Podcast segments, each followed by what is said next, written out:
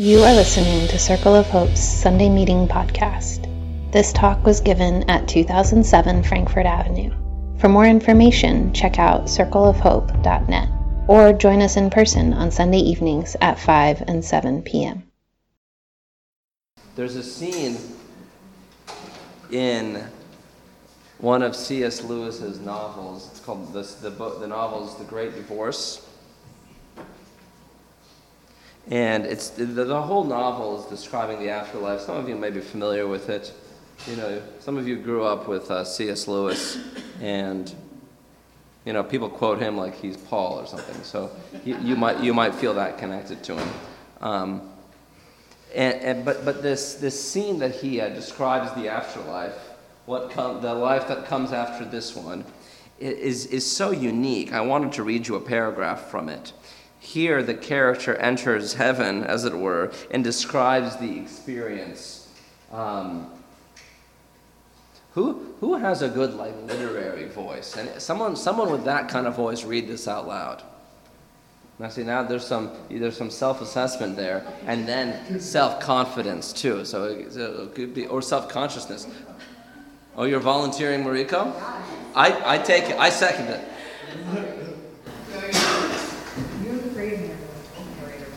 A grove of huge cedars to my right seemed attractive, and I entered it. Walking proved difficult. The grass, hard as diamonds to my unsubstantial feet, made me feel as if I were walking on wrinkled rock, and I suffered pains like those of a mermaid in Hans Andersen. A bird ran across in front of me, and I envied it. It belonged to that country, and it was as real as the grass. It could bend the stalks and spatter itself in the with the dew. I, I, I favor his writing for a variety of reasons, and I think that there is a. He's selected every word that's supposed to be there, so I sense some care with his writing. Um, unlike Tolkien, on the other hand. Never mind. but it's not a content. Well, they were friends, right? Tolkien writes these long things that need an editor, you know, and C.S. Lewis is so much more succinct. Anyway, the grass, the bird, they have more substance than this person, this man that's walking about heaven. They're, uh, they're so real, they're harder than the man, right? The grass hurts to walk on the man is less real. The man is, in fact, less substantial, more abstract, more ethereal. And it's, it's interesting because it portrays the afterlife, the life that comes after this one, as one that's more substantive than this life. That, that the uh, abstraction, that the uh, immaterialism exists now, and something much more real follows now. And I, I think it's unique because we usually think of the afterlife when we think of like ghosts and souls in things that have less substance than we do. But in fact, it's the opposite. You know, there's a, there's a, there's a material reality to the resurrection of Jesus. It actually makes us more real, more like ourselves. And as Christians, we're bringing about that more fully real and known place into the world, just as we're coming into our own fullness. The resurrection of Jesus gives us a chance to live into the fullness, living into our true new selves, becoming more of our true selves, and helping the world and the people around us become theirs too. So this, this the, the idea is the resurrection changes everything, and it changes how we see ourselves too, how we interact with ourselves too, just as just just just as we bring about that new reality together. It moves us towards really being ourselves and doing what God has given us to do. Sometimes people make a distinction between who we are and who we're becoming as the difference between true and false self, or you might say old and new self. The New Testament, which is like the second main section of the Bible, is full of descriptions of the new humanity, the new creation, that, that Jesus is ushering in, that Jesus is inaugurating through his life and his death and his resurrection. And so, so there's something new we're going for, and it's right there in the oldest texts we have. But it's also rooted in contemporary understanding of our being, of who we are. You know, it's grounded in some psychological understanding too. Those of us who have participated in psychotherapy, whether at Circle Counseling or uh, our excellent counseling center, I think I can. I think I can do some uh, advertising for it. or if you've gone elsewhere, you might be familiar with the idea of that of who you were and who you are becoming, who you are now and who you want to be, where you are now and where you're going. There's a movement happening, there's an unlocking happening within you. Many things inform our false or shadow or old self. And, and some of them might be intrinsic to us, like they're really part of our uh, makeup, and it's very hard for us to undo it, like we're born with some of that. But others, other, other factors might be a matter of circumstance. Um, the circumstance that you're in in your life now might bring about your false or shadow self. And changing it helps. Context matters. Or it could be a matter of uh, how you grew up, you know, um, what our parents were like, and so on. And our upbringing affecting us um, often feels intrinsic. You know, the old. Uh, the old discussion between a nature or nurture, right? You've, you've, you may have heard these two ideas that are really hard to distinguish at some point, especially when you are looking at a very young child about how their experiences are formed very much by their earliest the earliest moments of their life, the earliest memories that they have. So it's important, I think, for us to name our shadow self for what it is and becoming aware of it and not just avoiding it, not just uh, suppressing it, not just ignoring it, because the risk we run when we don't encounter it is that we just ignore it and it surfaces unexpectedly in places we didn't think it could or we didn't expect it to. Maybe you're familiar with this and you have some story to share about this. I think we actually have to wrestle with it. And we have to know that it's real so that we can move into our whole self, our true self, our new self, our resurrected self. What I'm saying is who we are now isn't who we're becoming. That we all have a best self that is unique to who we are that we can operate out of. And some days you operate out of it more than other days. And, and, and, and in stress or in um, difficult circumstances, you operate less out of it. Maybe you know yourself that well that you know that, you know, or maybe you don't, and I'm confusing you. Paul, now I'm quoting Paul, not C.S. Lewis. Paul says that the center of our true self is love in this famous wedding passage, 1 Corinthians 13. And it might be embroidered at somebody's house that you know, like in a, on a plaque in the bathroom or something like that. Um, and I think it's an appropriate passage for, for a marriage since it deals with darkness and light. So I think that's appropriate. We face that when we're in intimate community, intimate relationships.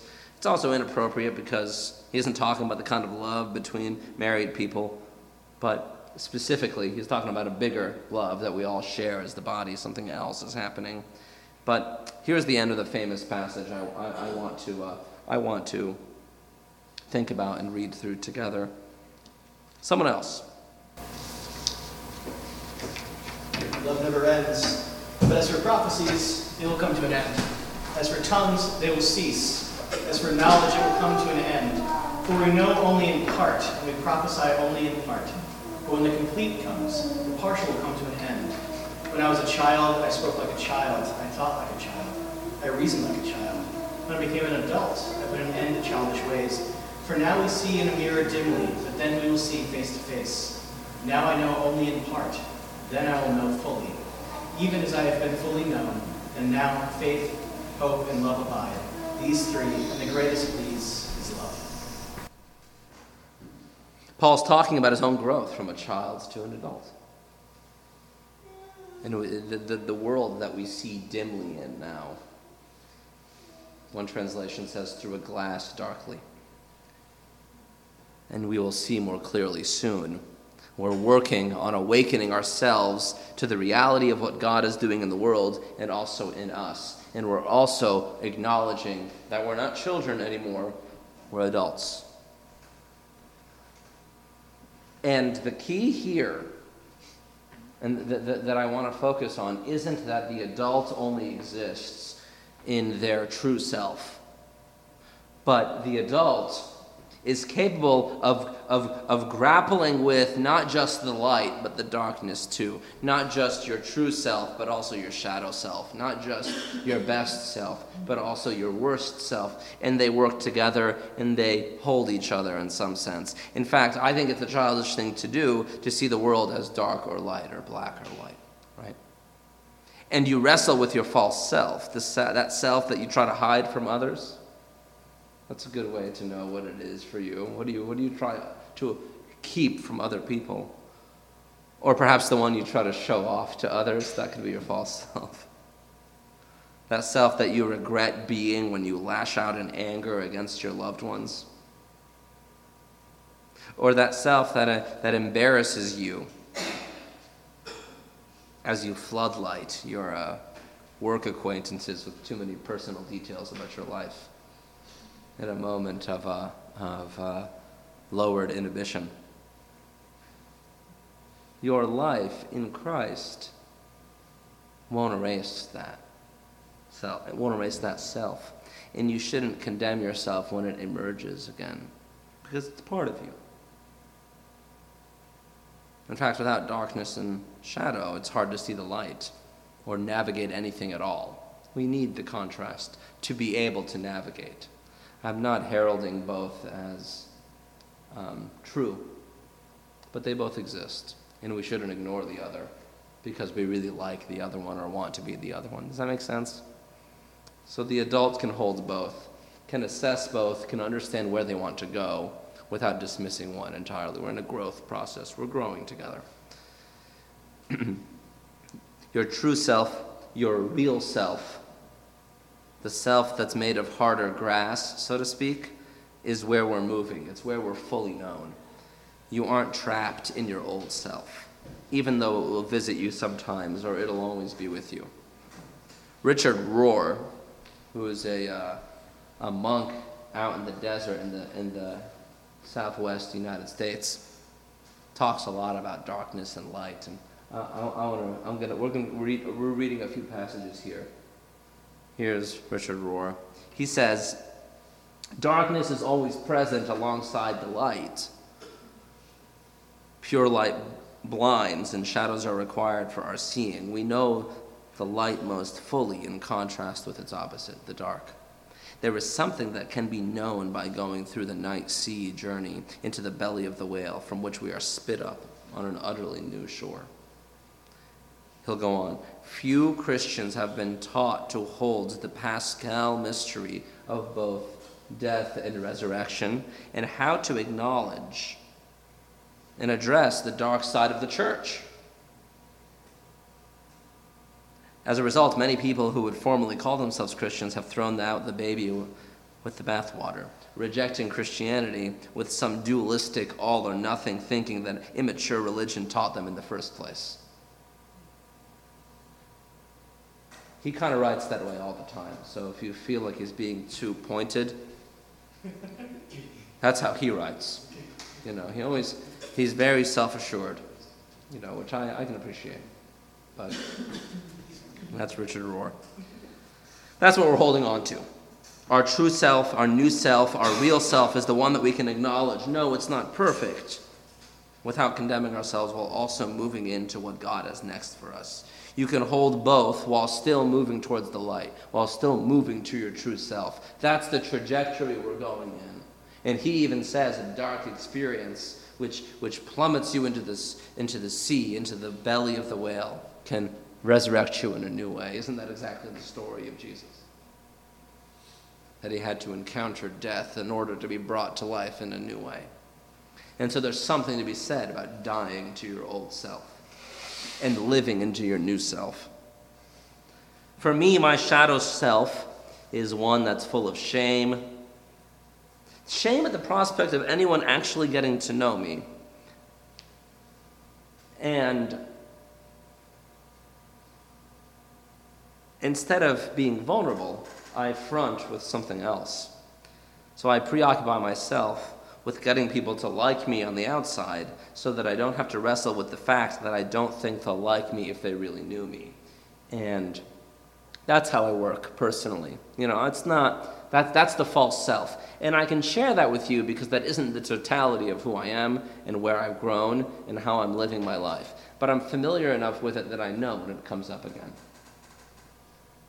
You know, there's this thing that happens in me, right? Shame about people getting to know me, trying to get them to like, like me, not know me, and those are different things. And then subsequently feeling unknown and lonely as a result, and entitled to being known since so many people like me. You know, it's, it's, and it's, it's, it's, it, it's, uh, it messes with you. It's complicated for me. You know, my true self is the one that doesn't compete, have to compete to be known and loved, but rests in the love of God, the love of my family, the love of my friends, the love of my community. That's the real challenge. And some days it's easier than others. You know, I'll never rid myself of the old self, nor should I totally cut it off. In fact, it is occasionally useful. But I should know that it's a part of who I am and allow my aware, awareness of it to keep me from being surprised when it comes up again. What the resurrection promises me and promises us is energy, capacity, interest, the, and, and, and the assuredness of the finality of our completion of transformation. We don't just become new people, we become whole people, complete people, who were meant to be. And through the person of Jesus, we have an example of that newness that we're achieving. I'm a Christian, and so I have a Christian framework. To become more like myself, I become more like Jesus. And in becoming more like Jesus, I become more like myself. I think this approach is not very easy to sort through because we have so many ways to define who we are. On one hand, you might be thinking, well, I'm not a Christian, so I don't know what it really means to be like Jesus more and what that has to do with me. Or you might be skeptical of the very idea. And of course, the more orthodox among us might say, you becoming more like yourself really has nothing to do with you becoming more like Jesus. And so, if I'm rubbing uh, two sides here, that's okay. Like if I'm rubbing you the wrong way.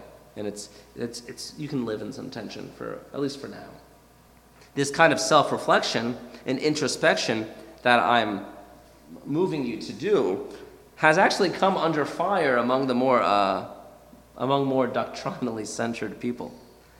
But make no mistake that the mystics of Christianity, the ones who have self reflected, the ones who have done some introspection, the ones who we've, uh, I guess, canonized on our trans historical blog. It's not much of a canon, but it's what we have. Um, they're the ones that have actually corrected the Pope's errors, if that's what you're thinking about. So I don't feel I don't fear the possibility of uh, falling into heresy, so to speak, because I'm reflecting on what it means to be my true self, and I'm trying to figure out how to do that. I have four suggestions for how we can discover our true self. The first one is to uh, find community, to stay in community. And you, I, I'm suggesting you do this for two reasons. First, in a community, in a conflictive communal setting, you can practice forgiveness on yourself and forgiveness of others. You can practice seeking repentance and reconciliation. That's an important way to, to be able to handle yourself as you navigate your former and your new self. But even as you navigate our sin infested world, you'll certainly encounter a conflict and behavior um, that will bring about your, your not best self. Let's just say it that way. In that way, you can practice forgiveness and repentance and reconciliation. What I'm saying is, community will bring out your worst self, and that's why it's a good context to live in to get to your best self. The community is here for the ill and for the fragile. That's like all of us. We're all that way. That's not a specific group of people. We get in touch with our illness and our uh, fragility. That means we need to be extra careful to practice reconciliation and forgiveness because we are so susceptible to pain. And secondly, community is really good at letting you see yourself for who you are. You know, we're not always good at delivering hard truths about who we are to ourselves. So, developing friendships where we can be candid and trusted helps with this. You know, your friends probably know you as well as you do, and they can tell you a thing or two about yourself. And, and, and that's, that's a good setting to live in. You want those kind of people in your life. Your friends are, and, but, but nevertheless, your friends are still like a mirror dimly, d- dimly lit. We're still just getting a vague idea about who we are and where we're going. More than just find it, I want us to make the community together. Don't just consume it. Be a community maker. Help us build the thing together, you know, and don't rely on the super capacious uh, people that actually toil to keep the thing afloat and together, to, to uh, offer you the bounty of it. You know, make it together, you know. We're making something together. So, so help us with that. And then participate, is connected to that idea, participate in mission, in the mission of the church and the mission God has given you and you do so because you often find out who you are and who you want to be when you're living with a purpose. You discover how the world has tainted you, too, when you serve in a mission to make the world better. You, you, you become in touch with um, how the world has sustained you, what power and privilege you hold when you serve someone less like you or less fortunate than you. And you discover how liberating sharing your faith can be and how needed and important you are to what we're doing, what God is doing in the world. You learn that you're a vital part of what God is doing, and what God is doing is a vital part of you. But you can't just do it with people and do it with your work. Be in solitude, be in silence. Sometimes you can study in this time. When I go on a retreat, I usually bring a book or, or a few books. And your main work here is not to fill your mind, but rather to empty it. Let the feelings and thoughts go so that you can become more like God and like yourself. Here's how. Uh, do I have Martin Laird? Here's how Martin Laird puts it. Martin Laird is one of my favorite guys. Villanova professor, so he's a local guy too. I like that about him. He writes this According to the ancient theory of art, the practice of sculpting has less to do with fashioning a figure of one's choosing than with being able to see in the stone the future waiting to be liberated. The sculpture imposes nothing, but only frees what is held, in, held captive in stone. The practice of contemplation is something like this it does not work by means of addition or acquisition but by release, chiseling away thought shackled illusions of separation from God. I'm kind of a thought shackled guy, so this is really helpful for me. You know, so go and go into silence, go into solitude, so that you can let go of things. You might think of your new self and your best self as hidden within you, something that needs to be chiseled away something that needs to be seen in a less complex environment. And then finally, this, this may be enough for you, but if it's not, you can use other means. Some of us have found psychotherapy, as I mentioned earlier, to be very useful for this purpose, or counseling offers um, affordable counseling to you if that's what you need. Spiritual direction is another option. We have spiritual directors among us. And maybe, maybe, maybe one day we'll write a whole list of them too, so you can see them and you don't have to just know them. And at this level, you're paying for it. You're paying for services, right? So that's a, that's a commitment for sure. And I think it's worth it. But to be honest, some of our cell leaders are ready to meet you right where you are and to care for you and give you concentrated time. There can be a spiritual friend that helps you with this. You don't have to go to the professional. And in some circumstance, your pastor is available too. We really want to see ourselves, our cell leaders, as pastors in their own right. So start there and see, and see if you can't get to becoming more of who God has made you. And be humble enough to flex in the ways that you need to in order to grow into your fullness. Gracious enough to let yourself be okay as you necessarily experience your old and former self. The hope of resurrection is that failure doesn't defeat us because the ultimate failure, death, has been conquered. So we don't work it all out perfectly. We're committed to leaving childish things behind us, even as we see through a glass darkly. We're committed to letting go of our former self, a mere facsimile of our new self, of our true self, and we're, we're, we are ready to walk on hard, the hard grass, and uh, let the dew spring up around us, just like the uh, bird in the passage we read. Let's say a prayer and then do some talk back, shall we? Thank you, Lord, for being here and with us.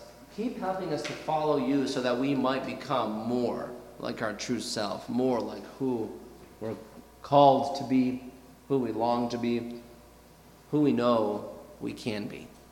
Amen. Thanks for listening to Circle of Hope's Sunday Meeting Podcast. If you want to talk about it or get connected to a cell, you can find one under our Connect drop down at circleofhope.net.